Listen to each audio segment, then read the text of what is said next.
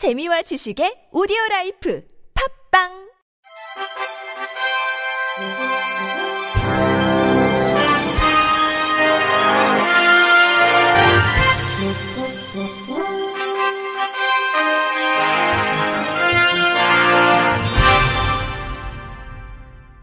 청취자 여러분 안녕하십니까. 오월 삼일 월요일 케이비아이씨 뉴스입니다.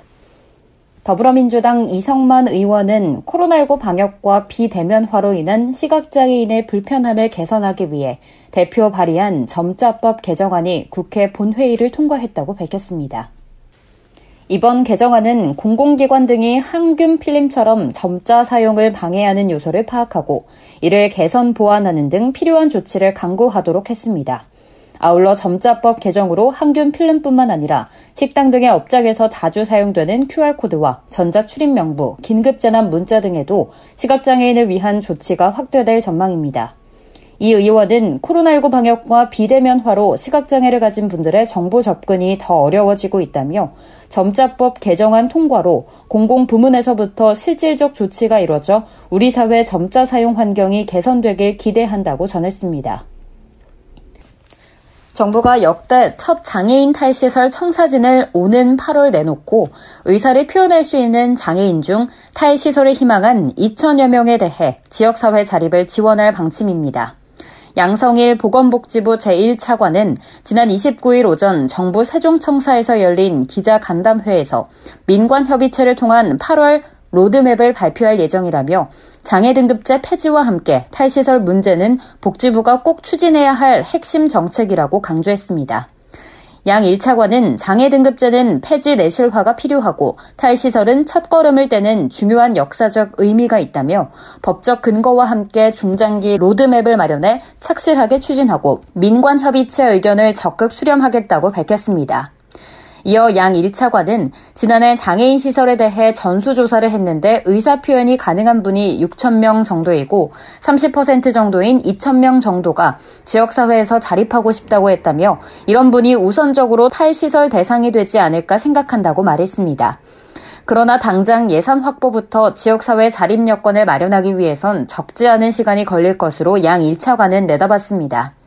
양 일 차관은 스웨덴이나 캐나다도 평균적으로 삼십 년 정도 걸리는 등 쉽지 않은 정책이라며 올해도 탈시설을 지원한, 지원할 중앙지원조직에서 예산이 일부 마련됐지만 큰 예산은 처음에는 반영하기 어려울 것 같다고 말했습니다.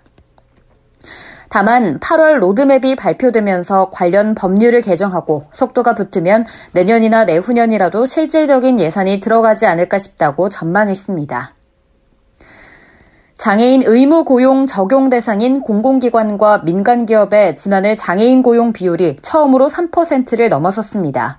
고용노동부에 따르면 작년 말 기준 장애인 의무 고용 사업체 이만 구천팔백구십 곳의 전체 직원 중 장애인의 비율은 삼 점 영팔 퍼센트로 지난해보다 영 점 일육 퍼센트포인트 상승했습니다.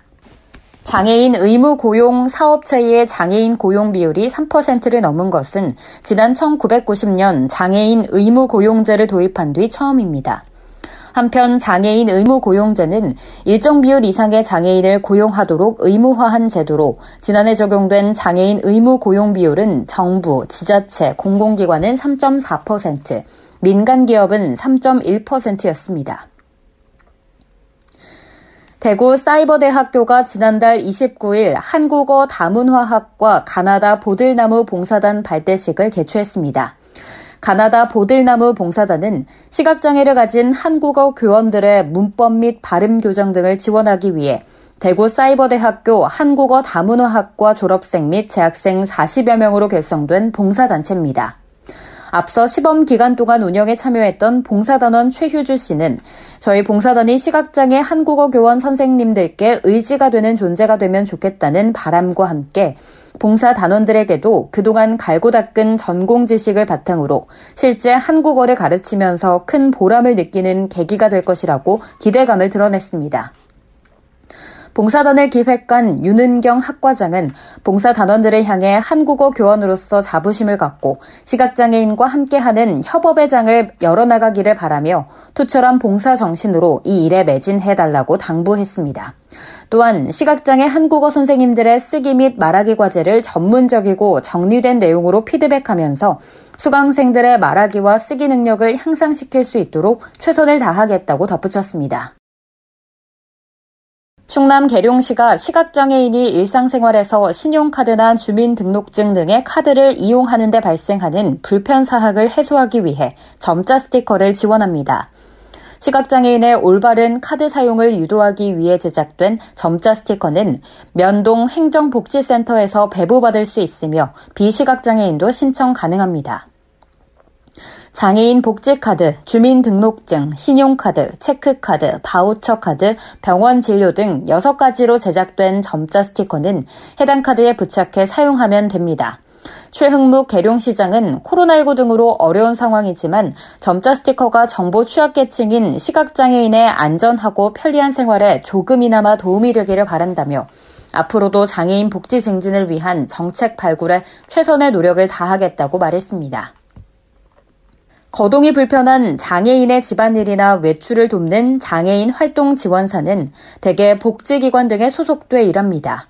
그런데 일부 기관들이 예산 부족 등을 이유로 수당 포기 각서를 요구하는 관행이 있다고 하는데요. 이런 관행에 제동을 거는 법원 판결이 나왔습니다. 케이비에스 김채린 기자가 보도합니다. 한 복지재단 장애인 활동 지원사인 김영희 씨. 오 년 전부터 매달 수당에 대해 확인서를 쓰라는 재단 측 요구를 받았습니다. 일 년이 지나서야 그 확인서가 법정 수당을 포기하는 내용이란 걸 알게 됐습니다.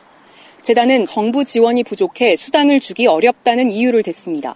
김영희 장애인 활동 지원사. 내가 이제 법을 알고 나니까 어, 이거를 안 주면 안 된다. 그래서 기관 문을 닫을 수도 있으니 어, 근데 다 줄 수는 없고 그래서 쓰는 거다. 김 씨 등 활동 지원사 다섯 명은 서명을 거부하며 맞섰고 재단은 김 씨 등에게 주는 일거리를 줄였습니다. 김 씨 등은 이천십구 년 재단 대표를 근로기준법 위반 혐의로 고발했습니다. 못 받은 수당 천사백여만 원을 달라는 소송도 냈습니다. 결과는 엇갈렸습니다. 형사 일 심 재판부는 확인서가 효력이 없다며 대표에게 벌금 삼백만 원을 선고했습니다. 반면 민사 일 심 재판부는 확인서가 적법한 합의라고 판결했습니다. 하지만 최근 형사 이 심 재판부는 확인서가 무효라고 재차 판단했습니다. 자발적인 서명이 아니었고 임금 청구권을 사전에 포기하는 건 근로기준법 위반이라 무효라는 겁니다.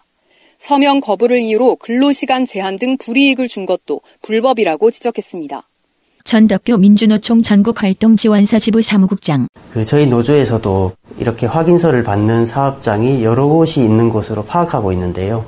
아무래도 이런 위법한 그런 관행이 근절되었으면 하는 바람입니다.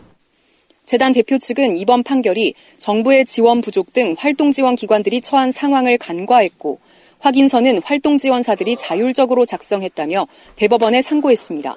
케이비에스 뉴스 김채린입니다. 끝으로 날씨입니다.